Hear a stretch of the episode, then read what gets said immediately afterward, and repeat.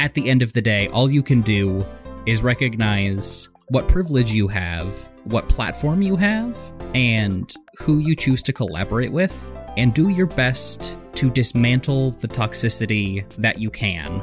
Everybody wants to help and make this a fun experience. And if they don't, they can get out.